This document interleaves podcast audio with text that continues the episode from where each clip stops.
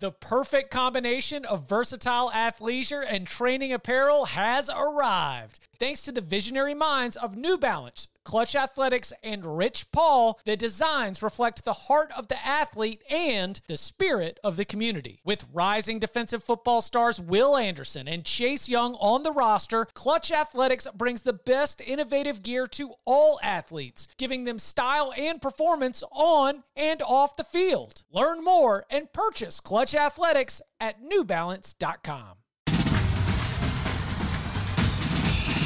Welcome back to the Cover 3 podcast with your hosts, Chip Patterson, Tom Fornelli, Danny Kanell, and Bud Elliott. It's your call for the best college football coverage from National Signing Day to the National Championship and everything in between. CBS Sports presents the Cover 3 podcast. And welcome back to the Cover 3 podcast here on CBS Sports.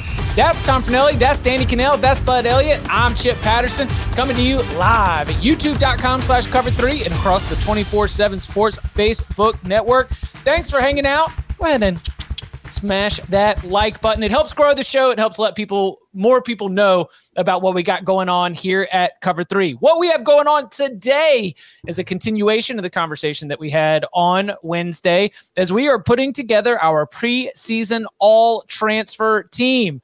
Uh, the offense ro- had robust debates and selections. We will review that team in a little bit. And because it is a Thursday, we, of course, are going to dive into the big old bag of mail. Got a couple goodies. Uh, excited to get into that. Tom, you and I, I think, were called out for not celebrating the U.S. men's national team enough.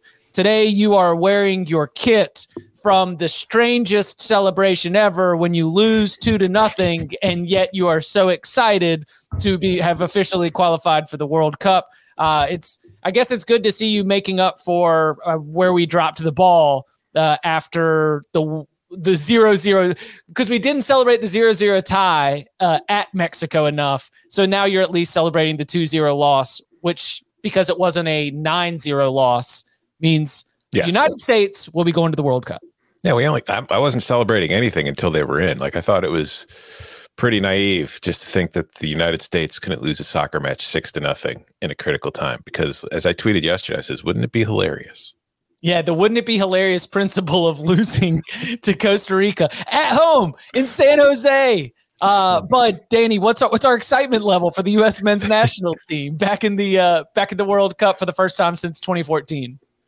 Uh, we got a lot of soccer pods on CBS, and uh, I like when my stock does well. So my excitement is off the charts. I love it just as much as I love college basketball. Every four Maybe years.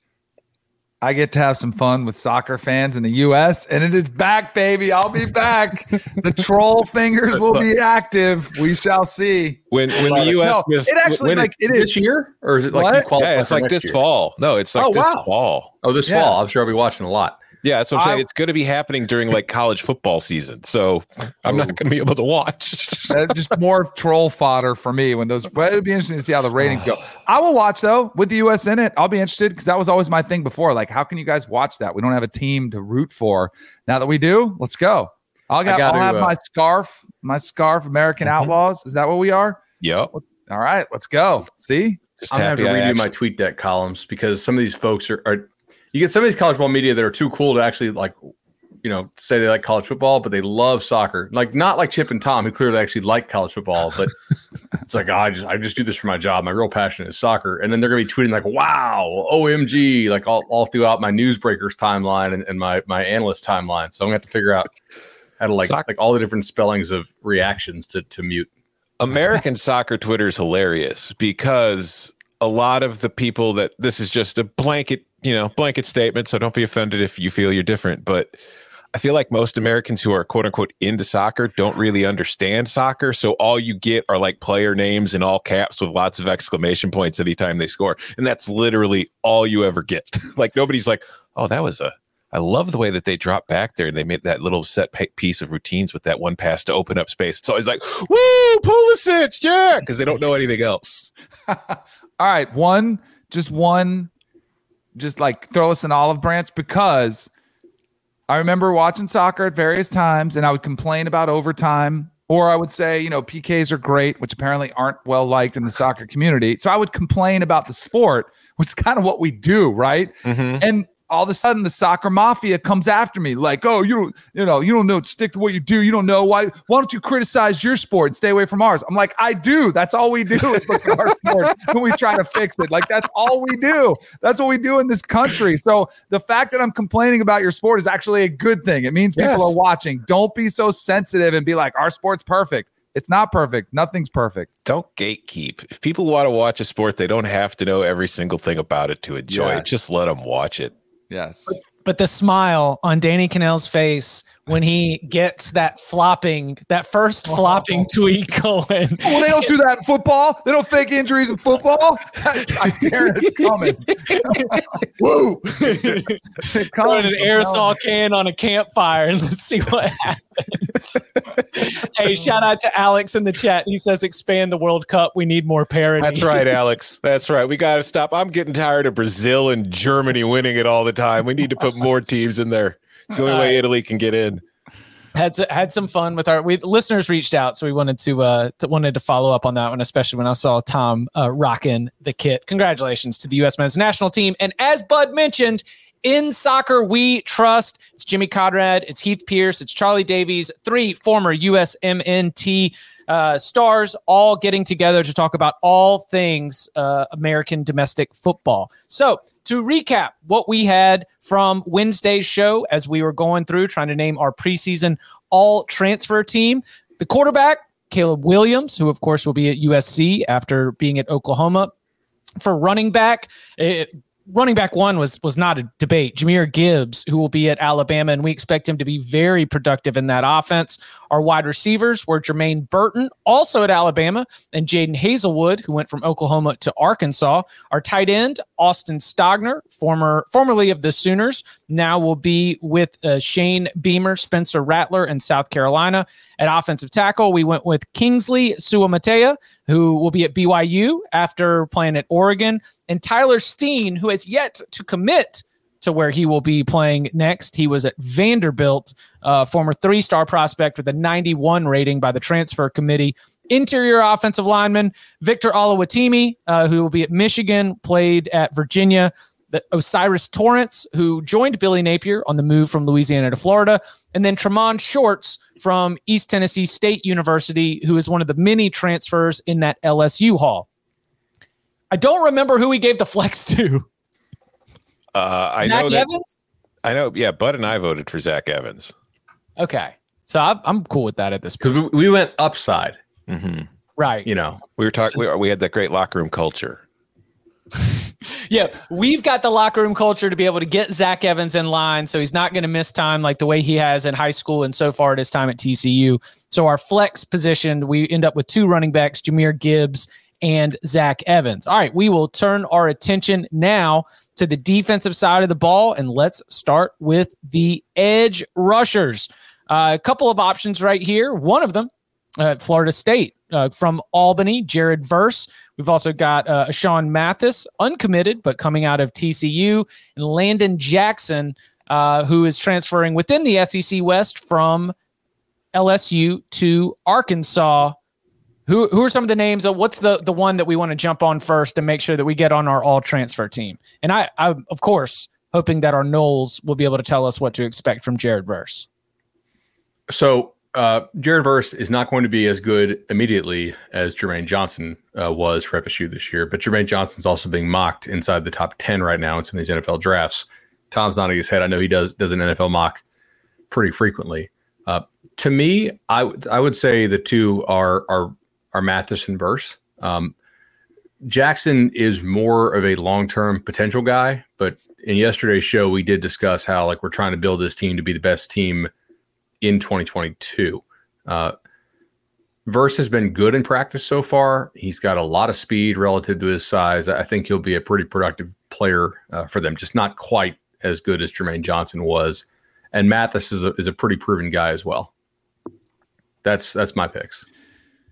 Um, I can't wait to see Verse in person. Um, kind of see what he's all about and go up and watch the spring game. Um, I think the fact that he was heavily sought after, you know, LSU, Oklahoma, he had offers from a lot of these schools. Um, a little bit concerned about the jump. Like it's one thing for Jermaine Johnson to be at Georgia playing in the SEC, not seeing the field because of that squad he's around, versus guy who's at Albany, you know, tearing it up, but it's a different level of play. Like how does that jump? Like clearly you go with SEC, ACC, and Jermaine Johnson talked about this. Like he's he's very defensive about it, saying, "Hey, I, I didn't see much difference in the quality play, but it's still you're not going against every week against some of the talent you are." And I think Jermaine Johnson was able to take advantage of that. I'm also a little bit worried about the comparison to like the expectation. Oh, this is FSU Same, they found gold last year. They're going to find it again. Oh. Because I don't know if you are going to be able to live up to that top 10 expectation, but I do think you could still be an all ACC type performer. You know, I think that's I think that's a, a reasonable expectation. So I, I'm a little bit cautious because of the jump, but the, the what you hear people saying about him, I think is really pos- uh, positive. And then I would see Mathis playing at TCU, having some success there, like defensive coach leaving, seeing an opportunity. Um, I really liked what I saw of him on tape too, so I would tend to agree with Bud here. Yeah, and, and like I don't think Mathis is a truly like incredibly high ceiling, but he's just been productive, and you kind of already know what you're going to get. So you're going to get a solid player there. So I definitely one of my votes is for Mathis. I haven't seen Verse, so I can't really speak to that. Landon Jackson didn't play really except for on special teams at LSU last year. So my other my other nomination is going to be for Cameron Butler, who is transferring to Virginia from Miami of Ohio. And I saw a lot of him playing at Miami of Ohio. He was very productive for the Red Hawks last year. He had eight sacks, he had 13 tackles for loss. And he was just one of those, like the one guy on their defensive line that kind of just wrecked plays. Like he he was a one man force. He blew some stuff up on his own, and I think that we got to see how that kind of translates moving to a power five. But at the MAC, he was a very productive player, and I think he's somebody that could be useful in that Virginia defense. So I'm going to give him my vote. So Mathis is in. We've got one edge one. Mathis is in. Uh, verse against. Um, hmm, what's the what is the expectation of bringing in Randy Shannon from a coaching standpoint? Because Randy Shannon, from the, his connection with coaches all throughout the state, I, I obviously viewed that as something that was going to bring positive um, improvements or the opportunities could be there for Florida State. But what is the like? What is the book on him as somebody who's coming in as a, a linebackers coach and co-defensive coordinator? Um, I'm not real high on that move Ooh, at all. I, I wasn't real impressed uh, with what he did at UCF or Florida, to be honest. I think so. He was an, an analyst on last year's defense, and, and the defense did improve. Uh, I think some of the guys in that defense get along with him better than they do the other defensive coordinator, just as far as personality traits. Uh, so I, I, think making him the co DC uh, was in part uh, sort of a an HR type move to you know have better relations there on the defensive side of the ball. Um, he also got a they think they got a total steal in the linebacker from UCF Bethune, uh, who like not only I think will start for them, but might be their best backer. Uh, but I, I, wouldn't. I don't think that they're going to change what they do up front all that much um, on that side of the ball. mm-hmm. Versus clearly their best pass rusher, and I don't think it's really close. I'll go with verse. Or if we're putting together expectations for this season and what we think is going to happen this year. Production sack numbers. What about Antonio Doyle going from Texas A&M to Jackson State? One of Deion Sanders commits going from SEC down to FCS. I remember he was a better tear rated- up. Yeah, he was a highly rated player out of high school. I remember that. Like he ended up at Texas A&M. I know Illinois was pushing really hard for him. That they never really had a legit chance. But yeah, no, I mean, I think going down, moving down a level like that, he's a talented player. He just never really kind of broke through at Texas A&M to get a regular role. That's not a bad one either. Um, Tom, I, I I like your Butler pick too. I think that's a really good nomination. Um, I wonder if you don't you don't see more guys jump in the portal. And uh, the, the the kid Miami took as well. Uh, I I know was was pretty pretty highly acclaimed at UCLA. So there's some good options here. I don't know that we have like the, the absolute standout options that maybe we have at some other positions. You know, almost everybody comes with some questions. Yeah, like I don't think we've got any national award winners in this group, but I think we've got some very solid depth guys. Oh, you know how they got you know how they got on verse, right? No. So Syracuse played Albany the week before or two weeks before, and so they were do, they So were doing their, watching Syracuse tape. they Yeah. were doing their prep, and Verse just crushed Syracuse, and they're like, "Ooh, who is who this guy? I remember them trying to like they were trying to keep it under wraps. Like Well, you're not allowed to contact him visually, so they, you know, no, but I meant like him as a player, like hoping Oh, fingers yeah. crossed no one else saw that film. You know, like hopefully nobody found him. Good luck with Seren- that. serendipity. he was a he was a, uh garage um, garage gym pandemic uh, product. His dad Oh. set up a garage gym and he put on like 40 pounds. Hmm. Wow. Just lifting every day because Hey, like a lot York of was people pretty- put on 40 pounds. yeah. Not in the garage though. Peloton, come back as a sponsor. All right, we got to pick a second edge though. Who's it going to be? First is fine. Okay. I got my honorary mention in. That's all I wanted to make sure of. Having seen little him, but I like it.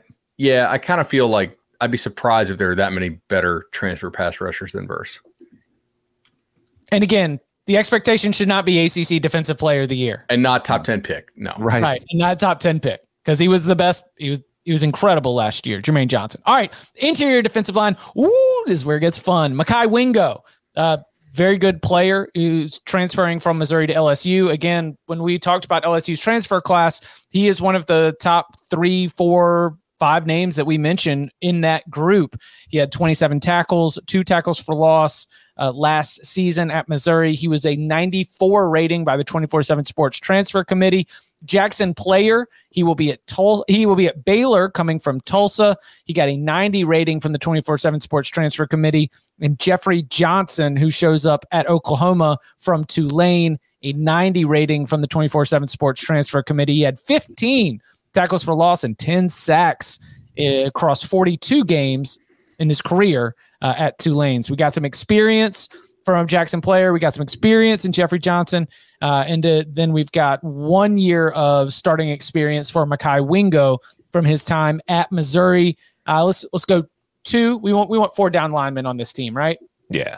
Okay. So who and of course if there's other names for interior defensive line that stand out to you, we we are interested in that as well. Wingo for me. That's Yeah, I think. Wingo is probably going to be unanimous. So how do we fill out the other spot? I, I, I, I don't know. Jordan put this list together, right? Yeah. Jordan did. got Jordan got the wrong Oklahoma transfer. I agree. I think Jonah is a yeah, stud. Jonah Laulu. Like he was like that's the kind of guy who from the interior at Hawaii. And again, it's the Mountain West, so you don't really know how it's going to transfer to the you know playing at Oklahoma in the Big 12. But this is an interior defensive lineman who finished with eight tackles for a loss and four sacks last year. He's a disruptive force for that Hawaii defense. I think I would I, I think he's a player that should be on this list. Jonah Laulu. Mm-hmm. Okay. Um, yeah, I mean he's he's pretty explosive. I, I a buddy of mine is DPP at a school out west, and he I, I can't repeat on this show exactly what he said, but it was something freak. And uh, yeah, they they they played him. Um, I- I, I think he's going to be an impact guy for Oklahoma. The other thing is like we're really scraping the bottom of the barrel at this position. If you're a real good D tackle, typically, and you're proven, uh, You're not your school's, going anywhere. Your school's going to find some NIL money for you because Yes. God doesn't make a whole lot of these dudes. You know, um, I just I've been looking at the other guys who 24 seven Sports put higher grades on, and just like internally, what I think is like this kid's super lazy. This grade's all potential. This kid's got some potential, but he's always hurt. Um, you know, like it it drops off pretty fast. If you needed a defensive tackle this year, you were probably in trouble as far as getting a, a, a top end one. So did LSU get the like far and away top tier best interior defensive lineman from the transfer portal? I, I, think think far so. away, but he's like, at, like I think he's probably the best. I mean, yeah, you saw him. He was talented out of high school too, but you just saw him produce at an SEC defense against SEC offensive line. So you just kind of already have a pretty solid baseline of what he is. Okay. Um, I think uh, the other- Jaxon Player, I don't mind either. Played played a lot of snaps, going to where he's going with Dave Aranda, defensive mind. Like I think that's a good system fit for him. Playing the Big Twelve, be a run stopper. I wouldn't I wouldn't be opposed to him on this list too. I think that's a good fit as well. Uh, and I, I don't want to slight Jeffery Johnson. Um, you know, in taking him, uh, I, there's not a whole lot of holdovers on that Oklahoma staff. But remember, Oklahoma played Tulane last year, Mm-hmm. so they have film of him against their guys. that's a valuable data point. Also, stupid. also just based on his history at Clemson, I, I have confidence that Brent Venables knows what he wants in defensive linemen. Yeah. And he I took agree. Todd Bates with him, right? Yeah. So Yeah. I, I, I think they're both going to be good. I was just surprised Laulu didn't get on the list. I think too. It's been the one position like the defensive line play in general has been one that I mean Oklahoma fans, coaches, me even Lincoln Riley would admit it. Like we, that's where we lack, and it's always been that conference's mo is we don't have the defensive line play that the championship caliber SEC, ACC, Big Ten teams do. So filling that position could be huge for them. You don't see those dudes out there Right. for at, at the high school level. They're just they're it's it's not like it is in the southeast. There's yeah, it's the same in the Midwest too, and that's why there's. Oh, I don't, we'll talk about it off air. What? Why? Why? I just don't want to. I don't want to be talking about it, you know, where people might hear it. So we'll talk about it off air. And if you want to sponsor the Cover Three podcast and pay a whole bunch of money, we'll, we'll put it on air. Like, um, all right, so we got to pick a second to go with Wingo. I can be swayed to to put my vote for Jonah Laulu. Same. Could do that. I'll take I'll take it. Jonah Laulu from Hawaii to Oklahoma. You're our second interior defensive lineman. All right, now we go to where there's more more body types like this all across America. Linebackers and defensive backs. Working it, working our way into the back seven. At the linebacker position, we've got uh, Drew Sanders, who you know, former five star prospect from Alabama to Arkansas, never really got a chance to play much for the Crimson Tide. We've got uh, Mohamoud Mohamoud Diabate. Is that- Mohamoud Diabate. Mohamoud Uh, Diabate. Is he related to the um, Diabate for Michigan basketball? I don't know. He is from Alabama. So where's the Michigan basketball kid from? France. Uh, then unlikely. Well, Alabama, Alabama's the England of the South. It's not the France of the South. Um, yeah, he's from uh, Musa Diabate is from Paris. All right. Uh, former four star prospect, 91 rating, again from Florida to Utah. Jackson Sirmon leaving Washington. He will be at Cal. We've got Troy Brown uh, from Central Michigan to Ole Miss. Is Drew Sanders is interesting to me because I always had his name on my board of players to watch, and I never feel like I really got a chance to watch him. I imagine that he's going to be able to see the field faster at Arkansas, but I'm not ready to throw him out as my linebacker number one quite yet. What do we know, or what do we think about some of these other names, or other linebackers that are not mentioned um, in those uh, of those four that I meant put together? I think there's a lot of good choices here. Um, like maybe no like amazing choices. Uh, Jackson Sermon is a pretty good player. You know, he, he was he was all Pac-12, um, pretty smart guy. I, you know, his son is or excuse me, the son of of, of Peter Sirmon, um, and now he's going to play, you know, for for Justin Wilcox at Cal. Like that's, I think he's going to be extremely productive and very good for them. So he would be the one that I, I think would most want to vote for. Um, but there's a lot of good options here. Yeah, uh, I think Troy Brown. I mean, I have concerns about him. I think that at Central Michigan, he was a very productive player, and I think that he's going to be a good guy that can come in there. But it's just, I wonder about his size holding up. I mean, he was listed. If I'm looking, I'm looking at his bio right now. He was listed at 6'2", 218.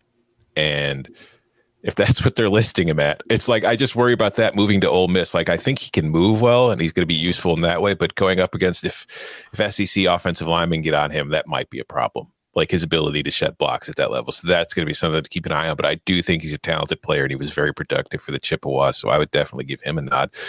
I would ask Bud, like he didn't play much at Alabama, obviously, but Drew Sanders, former five star, quickly after like what one year transferring to Arkansas. What's the deal there?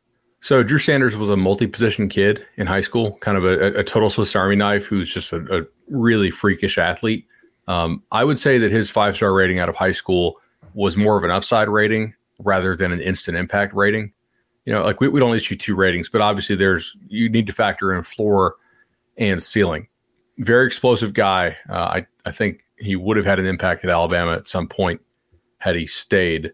Uh, we'll see how quickly they can get him into that Arkansas defense. You know, one thing with Barry Odom, um, their Arkansas DC, they're like one of the most humble defenses in the country. We've talked about this. Like blitz, no, no, we'll just we'll we'll sit back. We'll play red zone roulette. We'll we'll try to win that game. We're confident that Kendall, you know, and the offense can score enough points. Uh, we don't want to give up the explosive play. I, am interested to see how they fit him in there. And there's it's hard to go wrong here. There's a lot of, of pretty solid choices, uh, but he's not like an. To me, he's maybe not an instant impact guy. Mm-hmm.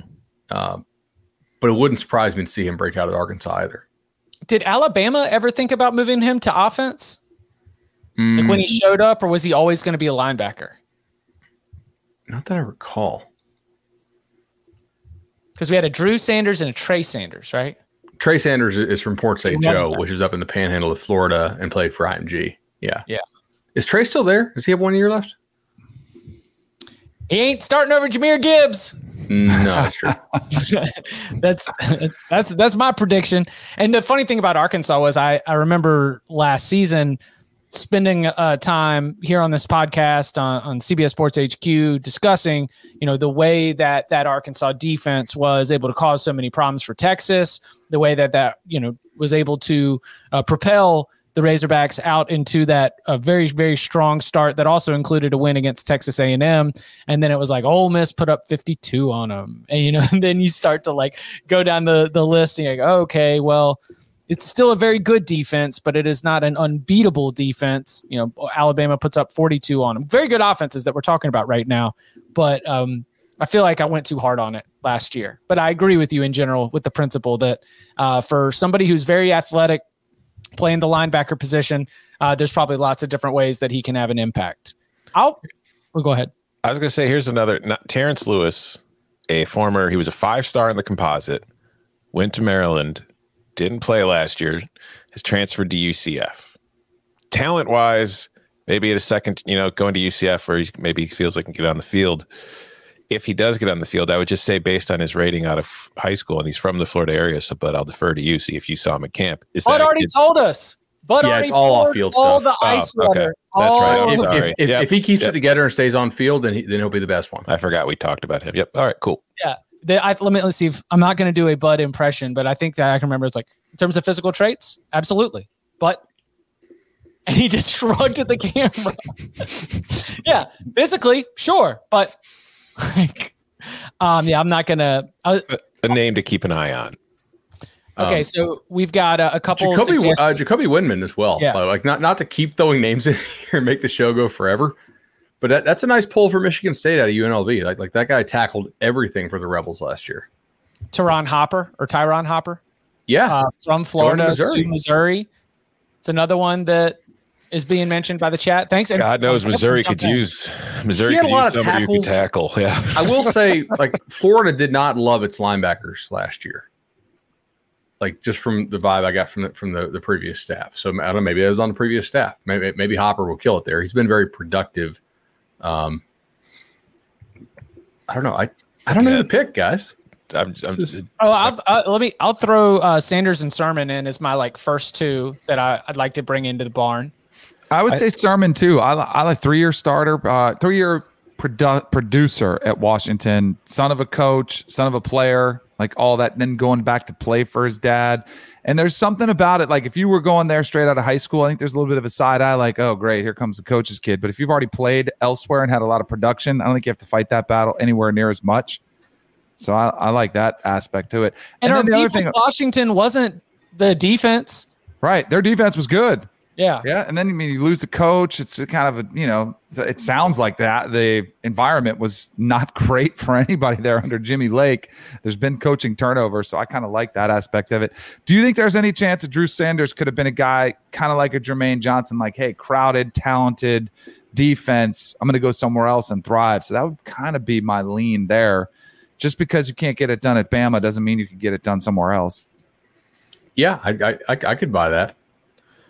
Yeah, I, am good with Sanders and Sirmon, and then maybe just keep an eye on uh, Hopper because he can tackle. Mizzou needs that. Troy Brown, I think, moves really well, so we'll see how he handles it. And then I also think Diabate, if he's feeling like the Devin Lloyd role at Utah, he's gonna put up numbers. I think he's more of like a pass rusher type. Yeah. Yeah, just like like the the frame, the the ability to to rush off the edge. I, I think he'll he'll get some some nice pass pass pressure for those guys. All right, so we need a third. Bud, where, where Oh, I thought we were going two backers and, and five Oh, DBs. two backers. Oh, so we're good. Sanders and Sirmon. Mm-hmm. Yeah, Yeah. All I right. need a nickel chip. Come on. Come on. This is a modern team here on the all transfer team.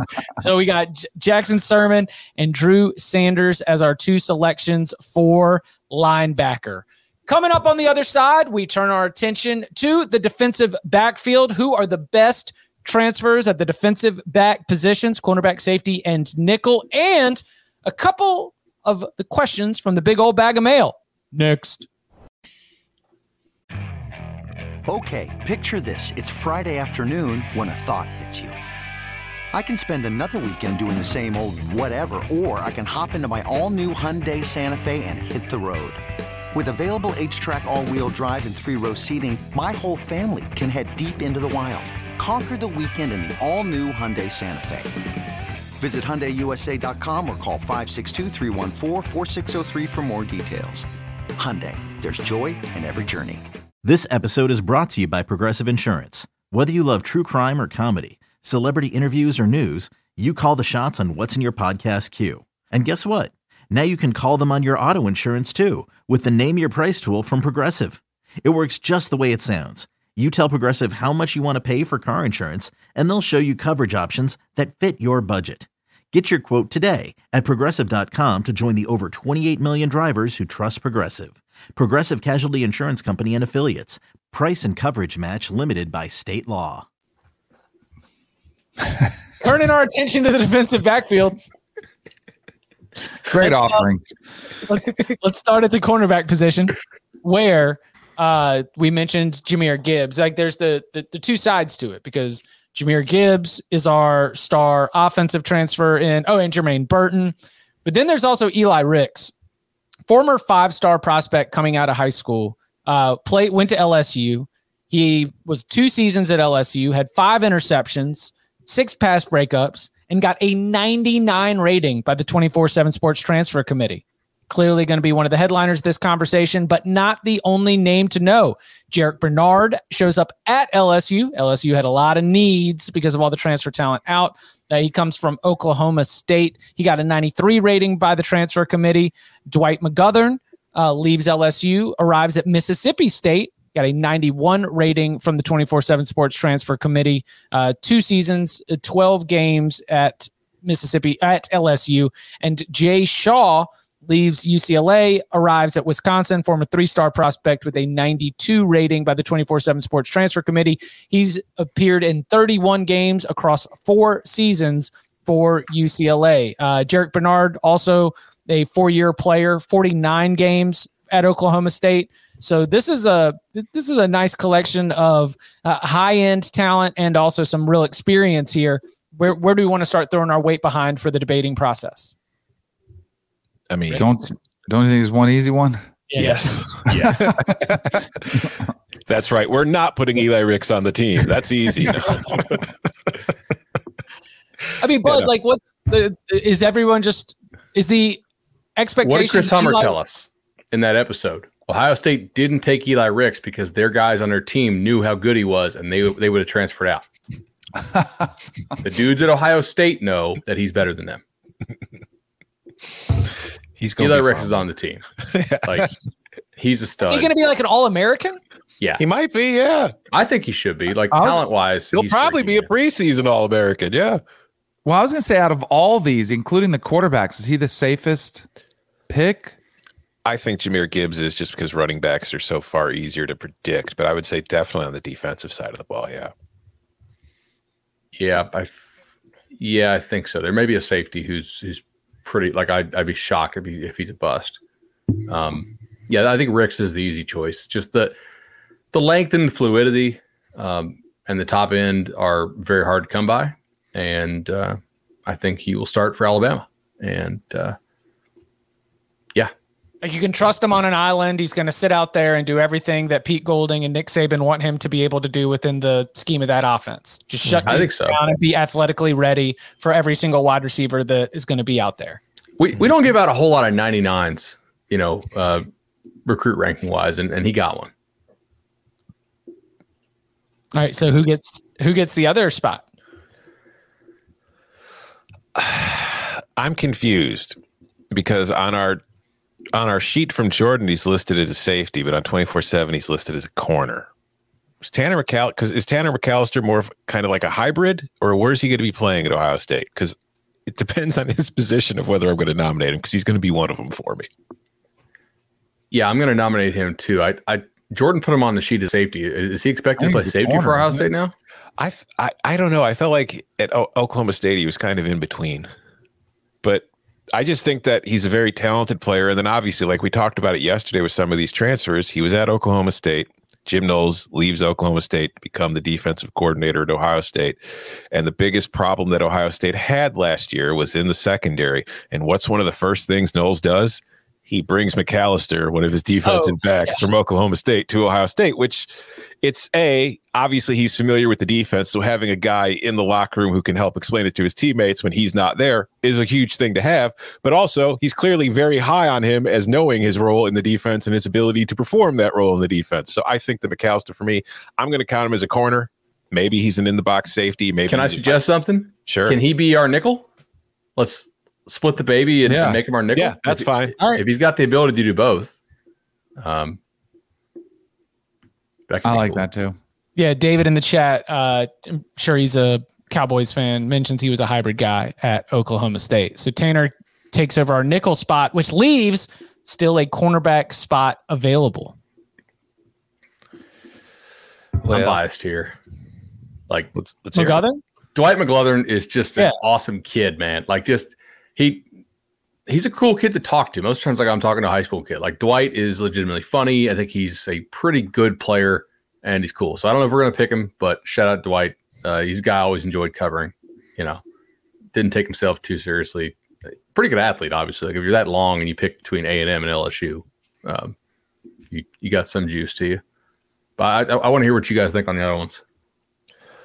I think Jay Shaw's good. He had three picks last year for UCLA. He's he's a good cover guy. I think that I, I feel like Wisconsin, when you look at what they've done at the cornerback position over the years, it's like they very rarely have like a stellar, like top guy that's going to go to the NFL, be a first round or second round pick, but they generally have pretty solid corners and they have guys that work really well in the defense. So obviously what they saw from Jay Shaw on tape once he entered the portal, they feel like that's going to be a good fit. So if they're going after him, because they do need to replenish that spot, I do expect he'll be productive. I don't know if he's the most talented of these guys though. Um, I do want to throw out one other guy, by the way, uh, Tommi Hill from here in Orlando it was one of those uh, pandemic like lost season evals who signed with Arizona State. I thought Arizona State did a nice job on him. He was mainly a receiver in high school and then he played some corner. I like him a lot as a corner, and he's since transferred to Nebraska. So I don't know if he's going to be an instant impact guy for them this year, but if you guys are Huskers fans listening, I thought that was a really nice get for you. What about Bernard? He's not bad either. Because Bernard's going to start, right? First team All Big Twelve. I mean, yeah. yeah, I feel like he's coming in to take Rick's place for the right. That's what I was thinking. I was like, there's nothing but PT down there yeah, in Baton Rouge. Oklahoma State's defense was good last year. I don't think there's any like if you look at the tea leaves, like they just missed out on the Big 12 championship, you know, an inch short. Probably looking at like you want to go play for a chance for a national championship. And reading the tea leaves of college football, you're probably and just going maybe getting better offers and those types of things. So I think that's why the SEC keeps getting stronger. Big Ten gets keeps getting stronger. You're taking some of the best players from these programs that are just behind. I tend to lean to the guys that played well at that level because it's not, not not any shame in that either. Yeah, and all these guys are going to good situations. I think. Yeah. You know, there's no shortage of options here. This is like it's kind of different than like yeah, it's like when we talked about the edge. I feel like there's a lot more it's reverse yeah. depth at corner. I will say Jay Shaw started four every game for four years in a row. Yeah, like he is. He's a productive. Like, if you do that and you were a 2017 recruit, why haven't you gone to the league yet? That's what so I'm saying. The, he's not upside limited. He's yeah. He's not like going to be a guy that's going to be like he maybe he gets all conference because he puts up the numbers. And you know like when for most let's be real when most people vote for that stuff they just look how many interceptions did you have? Okay this guy's second so i'm going to put him on my team. But i think that he's a very solid prospect in that he's not going to hurt you at all. Like you could throw him out there put him in zone put him in man and you're going to be comfortable with it. You're not going to worry about him. Like he's not going to be perfect but he's not going to be actively hurting you like some guys do All right. I think need- I'm going Bernard. I'm fine with Bernard. I mean, again, there's really there's no wrong answer here. There's like five or Right. six guys we could all kind of just go over, and we're kind of just splitting hairs with them. Danny. Plus, he'll, he'll stick his nose there for tackling. I'm with you guys on Bernard and and uh, we got Bernard Ricks. And then our nickel and is McCalister. Going to Yeah, be I'm good with that. McCalister. So two of our two of our all transfers are former Oklahoma State defensive backs. We are sorry, Oklahoma State fans. One's Yeah. Also, Converse is gone too. though. Yeah, Shout out to uh, David in the chat. He's an Oklahoma State fan pointing all this out. And Spencer uh, Sanders back at quarterback. His hopes are not very high for Oklahoma State. David, we're sorry, buddy, Right. but it's going to be okay. We promise. Yeah. All right. The easiest, surefire, will not be a bust, might be at safety. Brandon Joseph was a superstar from the moment that he started playing college football. And yes, he had bananas interception numbers in that first season, and it did lead to accolades. It was like the perfect combination of he was a really, really good player. He had huge plays in big games, and also he had the numbers. So it was like whether you were breaking down film or whether you were just pulling up CFBstats.com and sorting by passes defended, you were still going to wind up thinking that he was one of the best players in the country. A freshman All American. Uh, he's got nine interceptions and six pass breakups in, in three seasons across 22 games at Northwestern. And where is he going? He is going to step in to the role that has been held down uh, by Kyle Hamilton, one of the top safeties that we've seen in, in college football over the last couple of years. So, I mean, that's like if we've got other other flowers we want to give to Brandon Joseph or stuff that stands out, but I would guess that this is the player that Bud you were referencing earlier when you were like, this this is not going to be a bust. Yeah, to me, Ricks probably has the higher ceiling, but uh, I just don't really see any way, absent injury, that Brandon Joseph busts. I, he's going to fill that Kyle Hamilton role, I suspect, and, and do really well at Notre Dame. So to me, he's he's in. Mm-hmm. He's, that's a, such a devastating loss for Northwestern. Yeah. Yeah, I, uh, I was working on their win total this morning, and uh, mm, I remember talking to Marcus Freeman about him, uh, you know, probably a couple months ago, and he was he was as excited as we are, obviously. Uh, but I think when you look at surefire locks of fitting into a system, being productive, I I think this might be one of the better. Like we were talking about Ricks's being a safe pick, this one might be one of those locks too. mm-hmm. Yeah, so that's a unanimous vote. Okay, so what's the other safety position? can I share a story about about the uh, Sheem Young thing? Yes. So we're at the co- coaching convention, had a couple beers, and this coach, we were talking about transfer portal, and he's like, I tell you what, I think that BS uh, defense that Iowa State runs, that three safety, you know, sag everybody else, because clearly this coach doesn't run that defense. Yes. He's like, you're gonna you're gonna start to see guys transfer out of schools that run that because it doesn't actually showcase and prep them for the NFL. Which, again, coach over a couple beers, you know, whatever they're they're letting loose. He transferred to a school that runs the Runs exact the same, same thing. So I think that coach was wrong. I texted him. I was like, just a little off there. Yeah, I, th- I think he's transferring to a place where he's going to be able to show on tape that he could cover a little higher caliber of receiver. Yeah, I, I would agree. Uh, yeah, I- I- Sheem Young, gotta uh, former three star prospect with an 89 rating from the 24 7 Sports Transfer Committee from Iowa State, arrives at Ole Miss. Christian Gonzalez from Colorado shows up at Oregon. He's a former four star prospect with a 90 rating from the committee. And uh, of course, we already named McCalister, uh, now at Ohio State from Oklahoma State, as our nickel. Uh, other nickel options, if we want to just slot them in as safeties, Latavious Brini uh, from Georgia to Arkansas former three-star prospect with a 90 rating, and then Devonni Reed, uh, another Central Michigan shows up again. Central Michigan to South Carolina, former three-star with a 91 rating by the 24/7 Sports Transfer Committee. Yeah, I like Reed. It's kind of the same situation with I had with Troy Brown earlier, where it's like I wor- I wonder how his size will hold up in a new stop, like moving to the SEC, but he was a very productive player for four years for the Chippewas. Like he was a regular starter. He was one of the team's leading tacklers every single season. So I think that you know what you're kind of getting there. It's going to be interesting to see how he performs though in the SEC. I, I like Reed as well, Tom. Um, I mean, I, I, like all these guys. I I don't know as much about Christian Gonzalez to be honest. Um, I, I, know that a whole lot of guys left Colorado, uh, mm-hmm. but uh, I I don't I don't know. There must be a blind spot. I, I don't really recall watching him a lot. What about Tennison from Auburn? How how productive was he though? That's yeah. That's I think that was more of a really good athlete type thing. He's got four years left. Where's uh full name? Ladarius uh, L- Tennison from Auburn. Where do you land? He landed at Ole Miss, and it's like clearly Ole Miss was like, we need we need help at safety because they've landed Tennison, they landed Isheem Young, but I just feel like because it's it's weird to know with like the Auburn situation because with a lot of these kids, sometimes you understand what's going on, but like with Tennison, it's like, is he was there just not a path to playing time, or is he just moving because of everything that was going on off the field there, where he was just like, yeah, I'm gone. My guess is is the the latter. Um, I think just for compiling the team for this year, Isheem Young is going to start over Ladarius Tennison, right? Yeah. So like if we're going to pick an Ole Miss safety, I think you have to go uh, Young. I'll go Young. Bring that five star culture into Oxford. I mean, I like too. Like you see a Matt Campbell, like coached guy, like he, like I think it could be a real good influence. I think I could use a little bit of that in Oxford. So I'm, I'm going to go Isheem Young. He gets my vote. I'm going to go with Devonni Reed because of that South Carolina hype video. but we already I I think I think South Carolina has done a good job in the transfer portal. You know, we didn't pick a whole lot of their guys here because I think they have a lot of a lot of dudes who are you know second or third or fourth best maybe in, in the portal.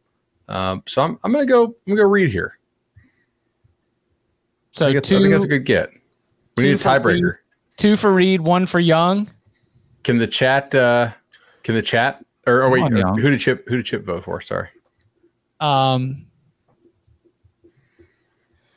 fire up chips, Devonni Reed. Yeah, see, you got to go with chips. He's chip. I mean, just there, there's something about the Jim McElwain Central Michigan experience that I am attracted to. I just I, I really really trust everything that's been uh, that's been going on there. So it's, it's, a, good. He's had good teams. He's had good teams. They play good. All right, let's review the entire squad we started uh, uh, at the edge position where we got Jared Verse now at Florida State via Albany and Ochaun Mathis not committed right now, though we think that Texas might be the leader there. He was at TCU prior on the interior defensive line. Uh, our alpha there is Mekhi Wingo, now at LSU from Missouri. And then also with him at now at Oklahoma via Hawaii, Jonah Laulu. At linebacker, we've got Jackson Sirmon uh, showing up at Cal from Washington, and Drew Sanders, the former five star who will be playing for Arkansas after starting his career at Alabama. 425. So you know that we're staying modern with this. Uh, our number one cornerback, Eli Ricks, now at Alabama from LSU. We also are adding to that. Uh, let's see. Where's our, sec- our second cornerback is Tanner McCalister, mm-hmm. who's a little bit of a hybrid. We got Brandon Joseph now at Notre Dame from Northwestern. Devonni Reed now at Central Michigan. Oh, now at South Carolina from Central Michigan. That's one, two, three, four. Who's our fifth? Did we forget to? Uh, oh, Jarrick Bernard. Jarrick Bernard, yeah. Jarrick Bernard uh, now at LSU via Oklahoma State. So Ricks, Bernard, Reed, Joseph, and McCalister. That is our five-player defensive backfield. I think we're going to a bowl game. oh yeah. How many how how many games does this team win? I think we might have players opt out of the bowl game because they're going to be so good. They're not going to want to play. Is there any conference this team doesn't win? Oh, we're not winning the SEC. I mean, we're not winning the Big Ten. I don't think we're beating Ohio State with this squad. I don't know if we're beating Clemson. I mean, I think offensively we could do some damage. I don't know if we've got enough up front on the defensive line to really, to really. Yeah, I think defensive line I think w- w- is is clearly a, a, a negative. Mm-hmm. Who's the surprising team on here? I think I've seen a lot of Arkansas names on our list of either actual guys that made it or transfers, and they're not quite as high because they don't have the big name quarterback transfer. But Arkansas, Ole Miss, LSU are all pretty But like Ole Miss and LSU are like the, the you know transfer portal king and Lane Kiffin and LSU is the number one rated class. Like those to me like obvious, but Arkansas just seems to be kind of flying under the radars. Sam Pittman, Pittman might be building something. Yes, he is building sir. some, he's building a massive slobbering hog statue outside his house looking over the water with red lights underneath it. That's what he's building. Incredible. Wouldn't we Uh, all though? Uh, yes. All right, let's uh I want to this one was a pretty pretty good question before we get out of here. It's, it's going to be a little game. This question comes from Joe. And reminder, if you want to add a question to the mailbag and we we do like some of these, you know, fun, competitive, you know, pick your own flavor kind of thing. Uh we're, we're always welcome to your ideas. All right, Joe says, "Love the show, guys." All caps, all year long. Right, we don't stop. Thought of an interesting game who makes or returns to the playoffs first. So we're talking like right now, moving forward, with all factors in play, such as conference realignment and playoff expansion. All factors in play. One, two, three, four, five. All right. So I got five uh, different either ors, and we don't need to like rapid fire specifically, but I, I do just want to hear, you know, what, what everybody's gut feel is. Who makes it or returns to the playoff first? Number one, Texas or Texas A&M. A and M. A and M. Isn't that kind of easy? Texas. Wow. Path. And we're going expansion too. Well, yeah. What is the crux of the question here? Uh, wh- when does Oklahoma and Texas go Yeah, to the a race. SEC? Yeah. The longer they hold out, um, the greater the odds are for Texas because the Big 12 in its current form is a much more winnable league. Yeah, but it's been that way forever. Texas is That's not true. gotten there. Yes. But neither has A&M. There's A&M. Yeah, but A and M was at least close. They were two, two seasons ago. Ask them. They think I got hosed. Yeah. Like Texas, when when has Texas been close to a playoff berth? And Don't you're think it's better they didn't go in some ways? Like like that Yes. team would have got smacked. Yes. It's also you got a better chance to get two, whether in four if it's with expansion. You know, being in that conference. Which well, if Texas is then in there too, but I think it's Texas A&M, and I I don't think it's that close. I'm surprised Chip's going with Texas, and I was Mister Longhorn last offseason. I need to. I, I'm stop buying the hype on Texas. I need to start see some actual results. History Uh, will yeah. reflect kind on us, Danny. Yes. Last last last season, uh um not last season. All right. Uh Notre Dame or LSU? The Brian Kelly conundrum. Notre Dame, because it doesn't have to go through Alabama, Texas A and M. Do you see their schedule next year? They got the Ohio State. I mean, that's next year, so we- they're always playing a tough schedule. Yeah. they got a tough slate next year, though. yeah, I Um, was working on their win total this morning, and I'm. I think they might take a little step back. like nine, nine and three. But how long is it going to take LSU to get there? See, like Notre Dame's got two playoff bi- berths in the 14 model. mm-hmm. Right, and A and M is No, signing Notre the best defensive LSU. line class. Right, but I'm saying like like Uh, other competition for LSU.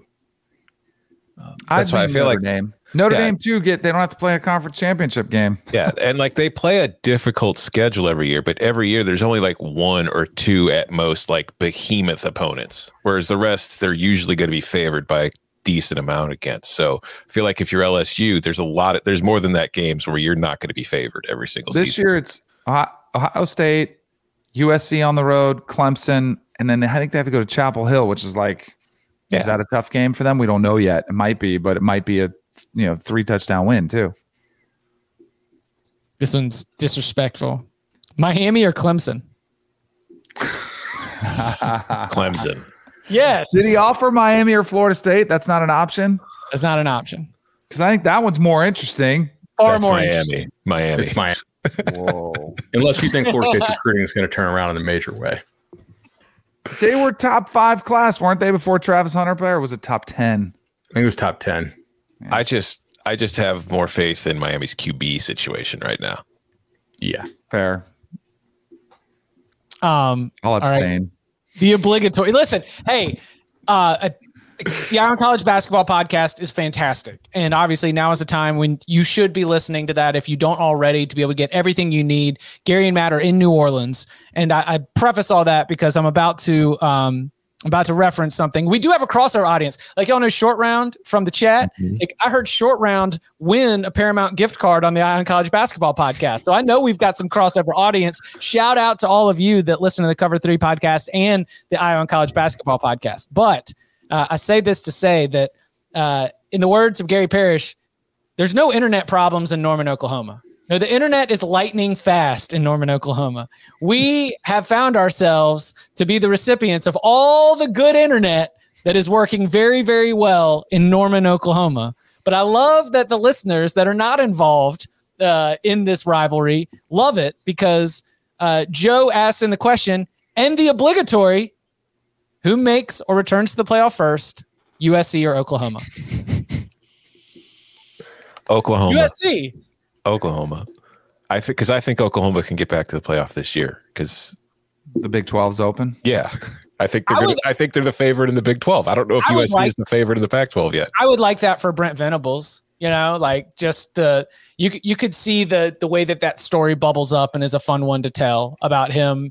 You know, going back to Oklahoma, the blessing of Bob Stoops, like healing uh, uh, the the pain for a fan base and leading them to a Big Twelve title that they did not win last year. Didn't even get a chance to play for. I, it would be a cool story to tell, but in my either or vote, I'll go USC. They got a race to get there because when they go to the SEC, So that's like, like if you phrase the question, who point. if you phrase it, who gets there next? I'm going Oklahoma. If you phrase it, who gets there the most in the next ten years? I'm going USC. No, it's next. Like this, Yeah, these are all races. So I'm going Oklahoma for next. Next. is it three years? Three years is the what's the date? Is it two seasons or three seasons when they're supposed to make the move? I think it's mm, 2025. Yeah, at, So at three- least three. Three full seasons. But are, do we really think that's going to last? I like the Big 12's position of nope. Right. I love it, the pettiness of it too. It's great. Yeah. Have fun. You guys are you guys are stuck. You're gonna sit it out with us right here. yeah. But I Oh. just think that sometimes you just got to rip the band-aid off. Like once your new schools join, let them go. Oh, but then the new schools get Oklahoma and Texas. That's a that is a good thing for Houston, Cincinnati, BYU, and UCF. If they can get in one home game against the Texas or Oklahoma, that's it's good for business. Yeah. But Bud? who'd you give? I, I didn't give anybody yet. I- I'm No. really trying to think about this. Um, man, I'm gonna go USC. Okay. Uh, and finally, Tennessee or Ole Miss. So we got a Tennessee. game this way into the future. We're assuming none of these teams are making it until they expand the playoff, right? that, is, that is my working assumption. I'll say Tennessee because they play in the East. I'll say Tennessee because they're they're doing a really good job Yeah. of, of buying good talent right now. So, uh, I'll go Tennessee. Not Tennessee. easy. I'm going to go Ole Miss. Ooh, My concern is I, I think that it once they expand, if like Lane keeps putting together 10 win seasons, he's going to get an at large. Oh, so you think Lane's sticking around for But the long that's haul? that's the wild card. It's like, does Lane take another job before then? I think. do you think he can get hired somewhere else? I think if he keeps winning 10 games a year at Ole Miss, yeah. Okay. I think that Tennessee's infrastructure is built to withstand coaching changes, and that if they need to make a move on Heupel, or if Heupel gets a, another job somewhere else and ends up going to leave, I think that everything about the the the operations at Tennessee and around Tennessee football will allow for that that program to continue uh, an upward trajectory. I'll go Vols. All right. Well, here's one more for you guys that our questioner didn't ask Illinois or Northwestern? Illinois. Illinois? Has Illinois. Northwestern been to a Rose Bowl? No. Yes, it has, but it was a long time ago. It wasn't as recently as Illinois, right? Damn straight it wasn't. Yeah. Seen it. I mean, that's a, that's my ultimately like it is unfair, but my Texas A&M um ceiling is just like I don't know. Have we seen it? Have have they been able to flip all these resources and passion and everything else into getting it all the way across the finish line? Like Texas at least had the Texas at least was with um in 08 05 08 09 Texas was operating among the best programs in the entire country. And that's definitely more recently than the last time Texas A&M can say it was operating on the field results among the best teams in the country. But it's fair. They got a lot of talent. They got a lot of talent. I just love that you're pitching Texas A&M has a lot of things in the way, and then you're saying Texas on the other hand. not too many, not too many cooks in that kitchen. No, sir. they're both flawed. All right, they're they're both the same, which is the greatest thing about the rivalry, where they both claim that they're not rivals and all that kind of stuff. You're pretty much the same schools. they they don't realize because like they hate each other so much they don't realize that if they just turned around they'd be standing right beside each other mm-hmm. they're so far off in the distance love it absolutely love it we will be back monday noon eastern time here on the Cover 3 podcast. You can watch us live at youtube.com slash cover 3. Please subscribe wherever you get your podcasts. You can follow him on Twitter at Tom Fornelli. You can follow him at Danny Kanell. You can follow him at Bud Elliott 3. You can follow me at Chip underscore Patterson. Gentlemen, thank you very much. Thank you. See ya.